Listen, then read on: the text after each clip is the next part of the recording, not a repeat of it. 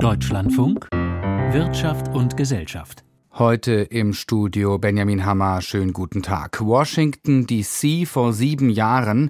Bei seiner Einführung als U S-Präsident machte Donald Trump deutlich, was ihm wichtig ist. From this day forward, it's going to be only America first. America first. Amerika zuerst. Was wären die Folgen für die Weltwirtschaft und die Handelspolitik, wenn Donald Trump erneut zum U S-Präsidenten gewählt wird? Das schauen wir uns in dieser Sendung an. Und außerdem bis siebzehn Uhr dreißig. Laut gewerkschaftsnahen Forschern sind die realen Tariflöhne deutlich gesunken. Warum Unternehmen die Pläne für ein E U-Lieferkettengesetz ganz unterschiedlich bewerten und von Öl zu Erneuerbaren. fünfzig Jahre Internationale Energieagentur. zwanzig vierundzwanzig könnte ein ziemliches Streikjahr werden. Die Streiks im Verkehrssektor haben das in den vergangenen Wochen ja schon verdeutlicht. Viele Tarifverträge in wichtigen Branchen wie der Metallindustrie laufen aus und die Gewerkschaften fordern teilweise deutlich mehr Geld. Ihre Argumentation: Wegen der hohen Inflation seien die Reallöhne in den vergangenen Jahren deutlich gesunken. Es müsse endlich einen vernünftigen Ausgleich geben. Neue Daten des gewerkschaftsnahen Wirtschafts- und Sozialwissenschaftlichen Instituts untermauern die Argumentation. Demnach sind die realen Tariflöhne in den vergangenen Jahren recht deutlich gesunken. Volker Findhammer berichtet. Dass die Tarifabschlüsse des vergangenen Jahres hinter dem realen Preisanstieg zurückgeblieben sind, belegen bereits die nominalen Zahlen. Der Durchschnitt aller Branchen, für die Abschlüsse getroffen wurde, lag bei fünf Komma fünf Prozent.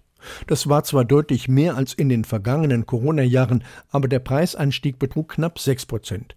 Damit blieben die Reallohnsteigerungen hinter der Preisentwicklung um null Komma vier Prozentpunkte zurück. Wir haben tatsächlich Tarif, historisch hohe Tarifsteigerungen, so hoch wie seit dreißig Jahren nicht mehr. Allerdings natürlich das Ganze vor dem Hintergrund eben nach wie vor sehr, sehr hoher Preissteigerungsraten, sodass wir für das Jahr dreiundzwanzig sagen, ja, die Kaufkraft konnte doch in den meisten Fällen einigermaßen gesichert werden. Sagt Thorsten Schulten, der Leiter des W S I-Tarifarchivs der gewerkschaftsnahen Hans-Böckler-Stiftung. Allein ein positiver Faktor kommt für viele Tarifbeschäftigte dazu. Sofern steuer- und abgabenfreie Inflationsausgleichsprämien in Form von Einmalzahlungen gab, konnte die hohe Inflationsrate doch noch eingeholt und sogar überholt werden. Allerdings sind diese Einmalzahlungen auch nur tarifpolitische Einmaleffekte, die keine dauerhafte Wirkung auf die Lohn- und Gehaltsstruktur der Beschäftigten haben, betont Schulten. Gleichwohl sind sie in fast allen großen Tarifvereinbarungen auch vereinbart worden, mit einem Betrag ja zum Teil bis zu dreitausend Euro, steuer- und abgabenfrei. Das hat sicherlich kurzfristig zur Reallohnsicherung beigetragen. Es hat auch kurzfristig den Beschäftigten eine Entlastung gegeben. Allerdings muss man sehen, das waren, wie der Name sagt, Einmalzahlungen. Und die Einmalzahlungen fallen jetzt erstmal wieder weg. Das heißt, das Einkommen sinkt erst einmal wieder. Tarifpolitisch müssen diese faktischen Rückschritte bei den Reallöhnen wieder kompensiert werden. Das ist auch ein Grund dafür, weshalb das durchschnittliche Reallohnniveau sich wieder auf dem Niveau des Jahres zweitausendsechzehn bewegt und damit hinter der tatsächlichen Preisentwicklung deutlich zurückbleibt. Das hat wohl auch Auswirkungen auf die kommenden Tarifrunden. In diesem Jahr stehen mit der Chemieindustrie sowie der Metall- und Elektroindustrie und zum Jahresende auch dem öffentlichen Dienst wieder Verhandlungen für gewichtige Branchen mit insgesamt zwölf Millionen Beschäftigten auf der Tagesordnung. Das Institut der deutschen Wirtschaft spricht bereits für das vergangene Jahr von zunehmend härteren und ruppigeren Tarifverhandlungen. Die Streiks der Lokführer haben da bereits für dieses Jahr deutliche Zeichen gesetzt. Wie ruppig und wie eskalierend solche Streikauseinandersetzungen sind, das hängt ja immer an zwei Seiten. Das hängt natürlich auch an Arbeitgeberverbänden, die eben auch verstehen müssen, dass die Beschäftigten ein berechtigtes Interesse haben, ihre Kaufkraft zu sichern. Dass sich da die Zeiten geändert haben, bekommen ein Stück weit unerwartet auch die Gewerkschaften zu spüren, die wieder deutlich mehr Eintritte und Neuzugänge verzeichnen, nachdem die Mitgliederzahlen zuvor stets rückläufig waren. Das zeigt wohl doch, dass es da sowas wie ein neues Selbstbewusstsein gibt, zu sagen, ja, auf der einen Seite, wir haben den Problemdruck, auf der anderen Seite, wir sind wertvolle Arbeitskräfte, wir werden gesucht, Stichwort Fachkräftemangel. Also da entsteht schon so eine Mischung aus so einem neuen Selbstbewusstsein, was dazu führt, dass eben die Menschen eher für ihre Interessen dann auch einstehen. Insofern erwartet Tarifexperte Schulten für zweitausendvierundzwanzig erneut eine offensive Tarifrunde, die auch von weiteren Arbeitskämpfen geprägt sein dürfte. Das war ein Beitrag von Volker Findhammer aus unserem Hauptstadtstudio. Spätestens jetzt in diesen Wochen sind alle aufgewacht, auch jene, die sich so sehr mit U S-Präsident Joe Biden eingerichtet hatten, dass die Erinnerungen an vier Jahre Trump verblassten. Donald Trump führt in vielen Umfragen und ist bislang bei den Vorwahlen der Republikaner erfolgreich. Und so könnte der ehemalige U S-Präsident bei einem Wahlsieg zum neuen U S-Präsidenten werden. Zuletzt sorgte Trump mit Aussagen für Aufsehen, dass die U S A unter ihm nur NATO-Partner schützen würden, die ihre Militäretats ausreichend bedienten. Aber Trump könnte auch in der internationalen Handelspolitik einiges durcheinanderwirbeln, oder? Darüber spreche ich jetzt mit Jürgen Matthes, Leiter der Abteilung Internationale Wirtschaftspolitik beim Arbeitgebernahen Institut der deutschen Wirtschaft in Köln. Guten Tag, Herr Matthes. Guten Tag, Herr Hammer. Haben wir, hat sich die deutsche Wirtschaft schon ausreichend mit einem Szenario einer weiteren Amtszeit von Donald Trump beschäftigt oder haben viele das zu lange nicht wahrhaben wollen? Ja, es zeichnet sich ja politisch jetzt in den letzten Wochen und Monaten ab, dass ähm, Donald Trump doch eine echte Chance ähm, auf eine Wiederwahl im November hat. Und ähm, deswegen sind natürlich jetzt die ähm, Medien, die Zeitungen voll und deswegen fangen natürlich auch die Planungen bei den Unternehmen und Verbänden an zu überlegen, was würde das denn tatsächlich bedeuten. Ähm, im Hintergrund hat man natürlich die Erfahrung aus der ersten Amtszeit ähm, Donald Trumps und ähm, gesehen, dass äh, ja doch da einiges auf Europa zukam, auch wenn manches als Drohung im Raum blieb. Donald Trump hat angekündigt, im Falle eines Wahlsieges neue Zölle auf Waren, unter anderem aus Europa und China, zu verhängen. Und er spielt mit dem Gedanken, dass die U S A zum Beispiel aus Organisationen wie dem Internationalen Währungsfonds austreten. Was wären da die Folgen für die Weltwirtschaft? Ja, also wenn wir auf die Handelspolitik schauen, ist es in der Tat so, dass äh, Donald Trump gegenüber allen Ländern, also gegenüber allen Importen erwägt, einen Zoll von mindestens zehn Prozent zu erheben, vielleicht sogar noch höher. Und äh, mit dem Ziel, das U S-Handelsbilanzdefizit zu senken, denn die U S A ähm, importieren chronisch immer mehr, als sie exportieren. Das war immer schon so, ist aber auch gar nicht mal so ungewöhnlich. Ähm, und äh, das wäre ein massiver Bruch der Welthandelsregeln. Das würde bedeuten, dass die Welthandelsordnung von den U S A mit Füßen getreten würde. Und andere Staaten werden sich das nicht gefallen lassen. Das heißt, die werden Vergeltung üben, auch wenn das möglicherweise dann nicht ähm, im Rahmen des Welthandelsrechts ist, sondern sie werden sich verteidigen suchen. Letztlich ist das ein Szenario eines Handelskriegs, in dessen Mittelpunkt die U S A stehen. Und auch China, Sie beschäftigen sich ja beruflich auch intensiv mit China. Äh, wäre da das Potenzial eines Konfliktes zwischen den U S A und China besonders groß? Also es ist in der Tat so, dass die U S A unter Donald Trump ja ähm, die Zölle auf, Chine- auf viele chinesische Produkte in seiner ersten Amtszeit deutlich erhöht haben. Das hat dazu geführt, dass in den betroffenen Warengruppen dann tatsächlich weniger importiert wurde. Auf der anderen Seite haben die U S A mehr ähm, Waren aus China eingeführt in den Bereichen, wo ähm, keine Zölle auf China zusätzlich erhoben wurden. Das heißt, das Handelsbilanzdefizit gegenüber China hat sich am Ende gar nicht so groß verändert. Da will Trump dann jetzt ran und äh, droht mit Zöllen von sehr viel höher sozusagen. Die bisherigen Zölle lagen so im ähm, Bereich zwischen fünfundzwanzig und dreißig Prozent und jetzt ist die Rede möglicherweise sogar von ähm, sechzig Prozent oder mehr, mit dem Ziel eben dieses Handelsbilanzdefizit einzudämmen. Aber das wird man abwarten müssen. Es ist aber definitiv klar, dass ähm, China natürlich sehr viel mehr noch als Europa und der Rest der Welt im Fokus von Donald Trump stehen würden. Das tat China allerdings auch unter Biden. Und Sie sprechen äh, den U S-Präsidenten an, Joe Biden. Und nochmal in aller Klarheit, noch ist Donald Trump lange nicht gewählt. Schauen wir auf Joe Biden. Der steht ähm, für den Inflation Reduction Act und somit auch, so könnte man es sehen, für eine America First Politik. Unterscheiden sich die beiden am Ende doch nicht so sehr? Ja, das ist eine These, die immer wieder zu hören ist. Ähm, und nur auf den allerersten Blick mag man zu dieser Schlussfolgerung kommen. Denn der entscheidende Unterschied ähm, zwischen Trump und, und Biden ist, dass äh, Biden versucht, gemeinsam mit den anderen Staaten ähm, den Handelskonflikt mit China zu lösen, die, den Hegemonialkonflikt auch auf wirtschaftlicher Ebene zu lösen, China davon abzuhalten, militärisch, technologisch sozusagen immer besser zu werden. Ähm, und er hat die Zölle auf, auf einem ähnlichen Niveau gelassen, aber Biden streckt die Hand aus, hat insbesondere über den Atlantik die Hand ausgestreckt. Es gab viele positive Entwicklungen im transatlantischen Handel. Ähm, Streit um Stahlzölle, um Airbus sozusagen wurden beigelegt oder zumindest Ähm, verschoben. Man hat die Zölle sozusagen dann an der Stelle zurückgenommen. Das heißt, der entscheidende Unterschied ist, Biden geht ähnlich wie Trump gegen China vor, aber er versucht es mit Verbündeten zu tun, insbesondere mit Europa. Und ähm, das ist halt der Kontrast gegenüber Trump, der damals ähm, einige der transatlantischen Brücken zerschlagen hat und noch sogar mit Stahl, mit, mit Autozöllen gedroht hat, was natürlich insbesondere die Bundesrepublik hart getroffen hätte. Jürgen Matthes war das, Experte für internationale Handelspolitik beim Institut der deutschen Wirtschaft in Köln. Vielen Dank.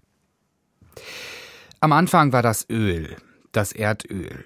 Jedenfalls am Anfang der Institution, um die es jetzt geht. Vor fünfzig Jahren wurde die Internationale Energieagentur gegründet, weil die westlichen Industriestaaten damals ein Problem hatten. Sie hatten zu wenig Erdöl, weil die Exporteure ihren Die Exporteure ihnen, so muss es heißen, nämlich teilweise, Stichwort Yom Kippur-Krieg, den sogenannten Ölhahn aus politischen Gründen abgedreht hatten. Heute und morgen wird das fünfzigjährige Bestehen der I E A in Paris gefeiert. Die Organisation schaut immer noch intensiv auf das Erdöl. Sie arbeitet aber auch daran mit, dass sich die Welt langsam von diesem Energieträger verabschieden kann. Carolin Döller berichtet.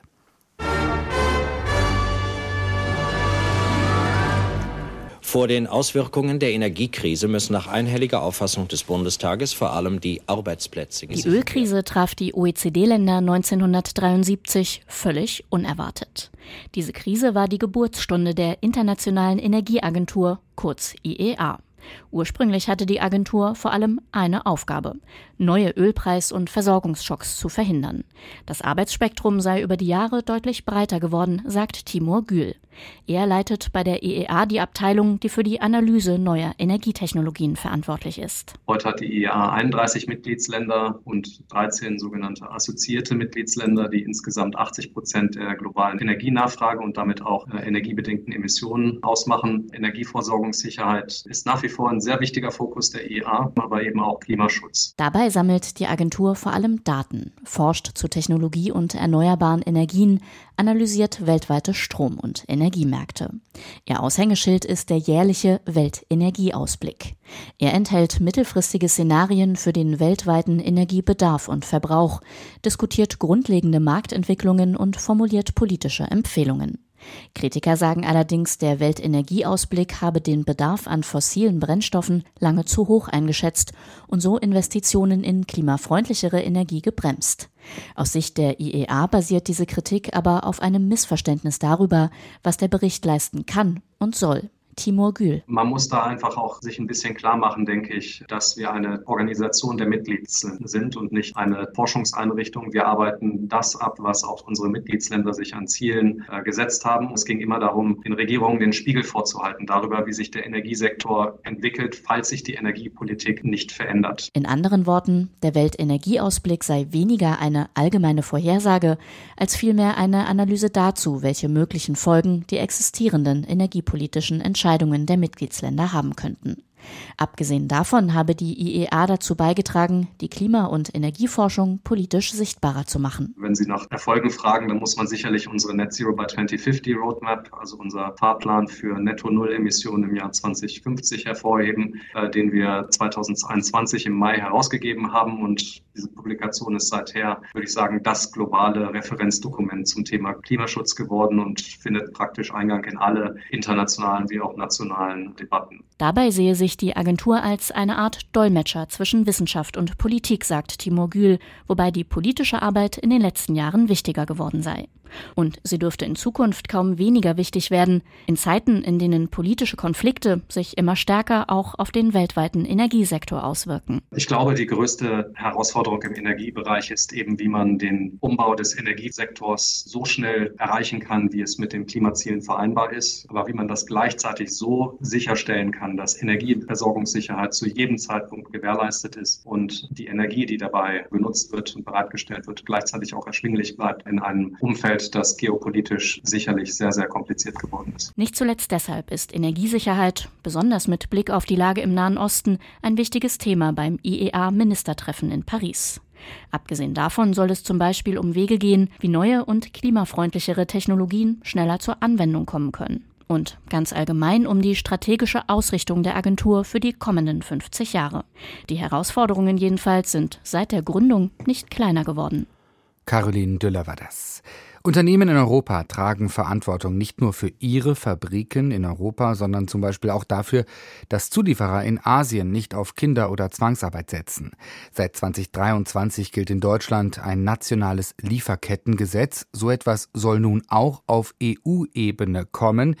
Doch in Deutschland bremst die F D P innerhalb der Ampelkoalition und nun bremsen laut einer gemeinsamen Mitteilung auch wichtige deutsche Wirtschaftsverbände. Und dazu gibt es jetzt einen Beitrag von Mischa Erhardt. Die acht Verbände sprechen von schweren handwerklichen Mängeln in der zur Diskussion stehenden E U-Lieferkettenrichtlinie. Insbesondere mittelständische Unternehmen hierzulande würden mit einem solchen E U-Lieferkettengesetz überfordert. Sie würden an Wettbewerbsfähigkeit verlieren, indem sie eine noch größere Last an Bürokratie aufgebürdet bekämen, argumentiert etwa der Hauptgeschäftsführer des Mittelstandsverbundes Ludwig Feldmann. Jetzt schon ersticken sie unter der ewig weiter wuchernden Bürokratielast. Und wenn jetzt noch ein solches Bürokratiemonster hinzukäme, dann würde es sehr, sehr eng um die Wettbewerbsfähigkeit. Wie der Mittelstandsverbund argumentieren noch sieben weitere Wirtschaftslobbyverbände gegen ein E U-Lieferkettengesetz. Darunter etwa der Groß- und Außenhandelsverband, die Arbeitgeberverbände Gesamtmetall, der Verband der chemischen Industrie oder die Vertreter der Maschinenbauer. Aufgrund der geplanten Regularien für die Kontrolle der Lieferketten könnten sich demzufolge Unternehmen aus betreffenden Zulieferländern zurückziehen, womit Konkurrenten aus Ländern mit weniger strengen Standards das Feld überlassen werde. So seien die Verbände und auch der Mittelstandsverbund und seine Unternehmen grundsätzlich für die Einhaltung von Menschenrechten. Aber die Frage ist doch, wie man das macht, ob das nicht der größtmögliche Aufwand ist, entlang einer ewig langen Lieferkette genau zu untersuchen und zu analysieren, ob da jetzt beim letzten Lieferanten alles genauso sich vollzieht, wie man das wünscht. Das ist ein unendlicher Aufwand. Zudem beklagen die Verbände eine mangelnde Harmonisierung durch die geplante E U-Richtlinie, die in den E U-Einzelstaaten unterschiedliche Umsetzungen der jeweiligen Gesetze zur Folge hätte. Solche Kritik aber haben nicht alle Unternehmen oder Verbände. So haben sich mehrere Firmen und Lobbyverbände umgekehrt genau für das E U-Lieferkettengesetz ausgesprochen. Darunter Unternehmen wie Bayer, Aldi Süd, Tchibo, der Modediscounter Kick oder auch der Bundesverband der Sportartikelindustrie B S I. Denn es gelte, dass wir auch Verantwortung haben für die Menschenrechtsachtung in den Lieferketten, aber, und das geht ja einher mit dem europäischen Lieferkettengesetz, schon auch für Umwelt- und Klimaschutz in den Lieferketten. Sagt Stefan Rosenkranz, Geschäftsführer des Verbandes der Sportartikelhersteller B S I. Zum anderen sehen die Unterzeichner des Statements für das E U-Lieferkettengesetz damit auch genau den Vorteil, dass für alle E U-Unternehmen mehr oder weniger die gleichen Regeln gelten würden, sich damit also der Wettbewerb fairer gestalte. Natürlich, man muss bei der Entwicklung des Gesetzes, das ja dann eigentlich in der nächsten Folge erst kommt, immer auf den Bürokratieabbau achten. Man muss natürlich sicherstellen, dass das für Unternehmen auch in kleinerer Größenordnung handelbar ist. Aber grundsätzlich sind wir absolut der Fürsprecher, dass dort eben alle Unternehmen gleich behandelt werden. Das unterstreicht auch Johanna Kusch von der zivilgesellschaftlichen Initiative Lieferkettengesetz. Es gibt eine Menge Unternehmen, die dieses Gesetz wollen, weil sie sich davon zwei Sachen versprechen. Einerseits ein faires Wirtschaften und zweitens auch nachhaltige Lieferketten, die in Krisenzeiten für mehr Resilienz sorgen. Die Diskussion jedenfalls wird weitergehen, nachdem der Rat der E U-Mitgliedstaaten am Freitag die finale Abstimmung über das Lieferkettengesetz unter anderem wegen der Enthaltung Deutschlands vertagt hat. Kaum eine Branche hat in den vergangenen Jahren eine so dramatische Wende hingelegt.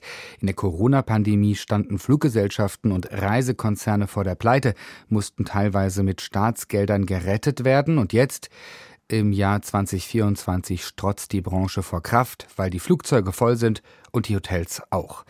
Auch der größte Reisekonzern der Welt, TUI, profitiert. Heute legte der Konzern neue Zahlen vor und lud zur digitalen Hauptversammlung. Börsentechnisch soll TUI bald umziehen. Klaus-Rainer Jakisch. Der Ausflug an die Themse dauerte rund zehn Jahre. So lange hatte die TUI-Aktie ihre Hauptnotierung an der Londoner Börse und spielte mit ihren Nebennotierungen in Frankfurt und Hannover, dem Stammsitz des Unternehmens, nur eine Schattenrolle. Damals fusionierten die deutsche TUI und die britische TUI Travel zum größten Reiseveranstalter der Welt. Weil Londons Aktienmarkt besonders wichtig war, eine Fusion der Börsen London und Frankfurt immer wieder durchgespielt wurde, Britannia noch keinen Brexit hatte und Engländer, Schotten, Waliser und Nordiren genauso gern verreisen wie die Deutschen, wählte man die kostspielige Dreifachnotierung mit Schwerpunkt London. Damit ist jetzt Schluss. Heute entscheiden die Aktionäre der TUI auf ihrer virtuellen Hauptversammlung, die Hauptnotierung wieder nach Frankfurt zu verlegen. Nach der Rückkehr an den Main winkt der durch Corona arg zerrupften Aktie ein Platz im M DAX, der angesehenen Börsenliga im Mittelfeld der Deutschen Börse A G. Früher war die TUI davon die meiste Zeit noch unter ihrem ehemaligen Namen Preußack ein fester Bestandteil des DAX, achtzehn Jahre lang. In Frankfurt freut man sich über die Rückkehr, zumal der in Pandemiezeiten schwer angeschlagene Konzern, der nur mit Steuermitteln am Leben gehalten werden konnte, zurück auf Wachstumskurs ist. Angesichts des boomenden Tourismusgeschäftes und weil die Unternehmensgruppe bei ihren Kunden hohe Preise durchdrücken konnte, sprudeln die Vorsteuergewinne. Die Verschuldung wurde reduziert, die Staatshilfen zurückgezahlt und die Buchungslage kann sich sehen lassen. TUI bald notiert in Frankfurt am Main und nicht mehr in London. Frage an Claudia Werle an der Börse in Frankfurt am Main. Warum ist das eigentlich wichtig, an welchem Ort eine Aktie notiert ist? Das hat etwas mit Prestige zu tun. Das hat auch etwas mit der Attraktivität eines Handelsplatzes zu tun. Die kann sich verändern in die eine oder in die andere Richtung. Wenn jetzt TUI wieder zurück nach Frankfurt geht, ist das ein ungewöhnlicher Schritt. In den vergangenen Jahren, da haben wir eher den umgekehrten Trend gesehen. Große Konzerne wie Linde beispielsweise haben sich von der Frankfurter Börse verabschiedet. Birkenstock äh, oder auch ähm, BioNTech, äh, als es darum ging, an die Börse zu gehen, haben beide gesagt, wir wollen in New York an die Börse gehen. Und das wurde hier als sehr deutlicher Rückschritt gesehen. Vergleichsweise gute Zahlen hat TUI da vorgelegt. Wie kommt das an? Ja, die Menschen wollen wieder verreisen. Urlaub hat hohe Priorität. TUI ist, hat erstmals einen Gewinn gemacht. Die Jahresziele, die wurden bestätigt. TUI will jetzt auch weiter wachsen, vor allem außerhalb Deutschlands. Und wir schauen auf neue U S-Inflationsdaten, die vorgelegt wurden. Und da fragt sich der eine oder die andere, warum ist das hier in Deutschland überhaupt wichtig? Gut, der Preisauftrieb in den U S A ist nicht so deutlich zurückgegangen wie erwartet zu Jahresbeginn. Das hat Auswirkungen, was beispielsweise den Konsum in den U S A betrifft. Es werden aber auch nicht nur Waren in den U S A gekauft. Noch wichtiger ist das, was die U S-Notenbank mit diesen Zahlen macht. Notenbankchef Jerome Powell hat ja bereits signalisiert, dass man wachs- wachsam sein müsste, dass die Zinsen nicht so schnell nach unten angepasst werden. Und äh, die neuen Zahlen liefern der Fed eigentlich wenig Grund zu einer zügigen Zinssenkung. Wir schauen auf den deutschen Aktienindex. Die Inflationszahlen aus den U S A kommen bei Anlegern nicht gut an. Der DAX deutlich im Minus, steht jetzt ein Prozent tiefer bei sechzehntausendachthundertsiebenundsiebzig Punkten. Wir schauen auf Uniper, Energieversorger, in der Energiekrise verstaatlicht. Und jetzt gibt es laut Agenturberichten Bewegung in Sachen möglicher Teilverkauf? Ja, das äh, kann passieren. Ähm, von Arbeitnehmervertretern heißt das jetzt sogar, der Konzern solle nicht vollständig privatisiert werden. Wir wollen, dass sich der Bund langfristig an Uniper äh, beteiligt, sagt der Konzernbetriebsratschef. Das gebe dem Unternehmen einfach Stabilität für die langfristige Ausrichtung. Ausrichtung äh, und äh, sichere einfach Arbeitsplätze. Ganz kurz noch der Blick auf den Eurokurs, den Anleihemarkt und den Goldpreis. Der Euro ein Komma null sieben fünfzehn, die Umlaufrendite unverändert bei zwei Komma achtunddreißig Prozent und die Feinunze Gold kostet eintausendneunhundertdreiundneunzig Komma vierundsechzig Dollar. Die Frau, die die Zahlen so schnell und unfallfrei ablesen und aussprechen kann, heißt Claudia Werle. Ich bin Benjamin Hammer und das war Wirtschaft und Gesellschaft.